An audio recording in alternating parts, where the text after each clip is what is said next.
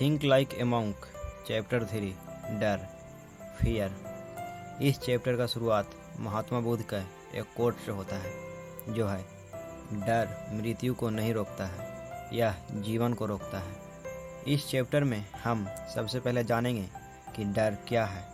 हमारे पास इस दुनिया को देने के लिए बहुत कुछ होता है, लेकिन डर और चिंता हमें अपनी योग्यताओं से अलग कर देती है। ऐसा इसलिए होता है क्योंकि बड़े होते समय हमें डायरेक्टली या इनडायरेक्टली यह सिखाया गया है कि डर निगेटिव होता है। हमारे माता पिता कहते हैं, डरो मत। हमारे दोस्त चिढ़ाते थे, डरपोक कहीं का। डर एक ऐसी शर्मनाक और अपमानजनक प्रतिक्रिया थी, जिसे नज़रअंदाज करना या छिपाना सही माना जाता है। लेकिन डर का एक दूसरा पहलू भी होता है, जो हम में से हमारे बेस्ट को निकालकर हमारे सामने लाता है।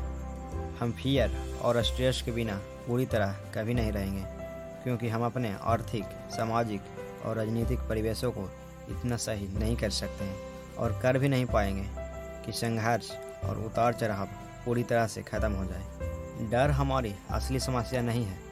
हमारी असली समस्या तो यह है कि हम गलत चीज़ों से डरते हैं। हमें दरअसल इस बात से डरना चाहिए कि हम अपॉर्चुनिटी को मिस कर देंगे। डर एक योग आंतरिक प्रहरी है, जो आपको खतरों की चेतावनी देने और जोखिम भरी स्थितियों में आपका मार्गदर्शन करने के लिए तैयार रहता है। इन तीन तरीकों से आप डर को कम कर सकते हैं। पहला, डर के साथ काम करें। डर के साथ काम करना सीखने की तरीका केवल थोड़ा सा प्रैक्टिस करने के बारे में नहीं है, जिनसे हर चीज़ सही हो जाएगी। यह तो डर के बारे में, आपके नज़रिया बदलने के बारे में। है यह समझने के बारे में है कि डर आपको कोई मूल्यवान चीज़ दे सकता है। डर के साथ काम करने का मतलब है कि जब भी डर आता है तो यह डर को पहचानने की ज़िम्मेदारी लेने के बारे में है।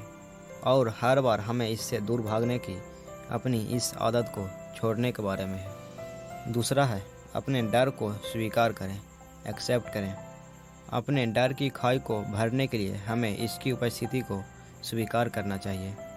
ऑथर बताते हैं कि जब हम अपने डर को एक्सेप्ट करते थे और मान्यता देते थे तो इससे हमें अपनी मानसिक और शारीरिक प्रतिक्रियाओं को शांत करने में मदद मिलती थी।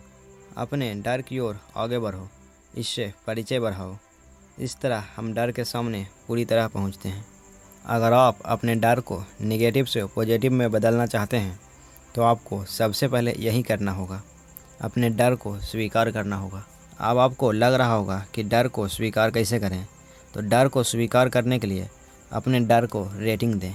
इसके लिए एक लाइन खींचें, जिसमें एक तरफ़ ज़ीरो हो, एक तरफ़ दस हो। इस लाइन को खींचने के बाद वह सबसे बुरी चीज़ क्या है, जिसकी आप कल्पना कर सकते हैं? इसे इस लाइन पर दस की रेटिंग दें। अब इसके कॉन्टेक्स्ट में अपने वर्तमान डर को रेटिंग दें। बस इतना सा करने से ही आपको सही दृष्टिकोण मिल सकता है। आप कोई भी डर को पहचान सकते हैं कि ये कितना बड़ा है और इसकी रियलिटी क्या है। या ये डर है भी या सिर्फ़ हम सोच रहे हैं। जब भी आप अपने मन में डर को आते हुए महसूस करें तो इसे रेटिंग दें। तीसरा तरीका है, डर के पैटर्न खोजें। अपने डर को एक्सेप्ट करने के साथ साथ हमें इसके इंटीमेसी स्थापित करनी होगी। इसका मतलब है कि हमें ऐसी स्थितियों को पहचानना होगा, जहाँ यह नियमित रूप से नज़र आता है। अपने डर से एक शक्तिशाली प्रश्न पूछें, क्या मैं इसलिए डर रहा हूँ कि दूसरे मुझे किस तरह देखेंगे? वे मेरे बारे में क्या सोचेंगे? इससे एक अंदाज़ा लग जाएगा कि ये जो डर है, वो किस कारण से है। डर हम नहीं हैं।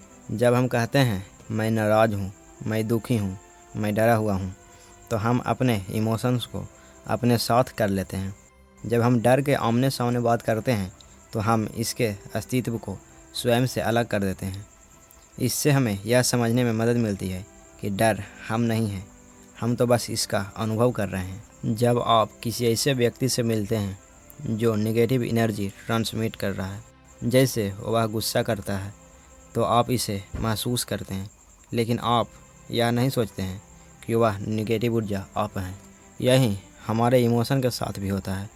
वह ऐसी चीज़ है जिसे हम महसूस कर रहे हैं, लेकिन वह हम नहीं हैं। इसलिए मैं नाराज़ हूँ, जैसे बाक बोलना छोड़ना बेहतर होगा। इसे बदल कर ये कहें, मैं नाराज़ महसूस करता हूँ। मैं दुख महसूस करता हूँ। मैं डर महसूस करता हूँ। ये एक बहुत ही छोटा बदलाव है, लेकिन गहरा है। कभी कभी ऐसा सिचुएशन आता है जब हम किसी मीटिंग में जाने वाले होते हैं या अनजान लोगों से भरा रूम में जाने वाले होते हैं तो हमें बहुत डर लगने लगता है। ये एक शॉर्ट टर्म डर है।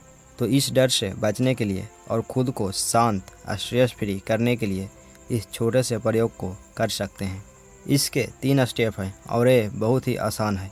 इसे आप अभी भी कर सकते हैं। स्टेप नंबर वन, चार की गिनती तक धीरे धीरे सांस लें। One, two three four step number two चार की गिनती तक सांस रोकें। One two three four step number three चार या ज़्यादा की गिनती तक धीरे धीरे सांस छोड़ें। वन टू थ्री फोर बस इतना ही आसान है। और इसे तब तक दोहराएँ जब तक आपके हृदय की गति धीमी महसूस ना हो। इससे आप केवल शॉर्ट टर्म डर से छुटकारा पा सकते हैं। तो यही था चैप्टर थ्री का समरी, जिसमें हम बात किए हैं डर के बारे में।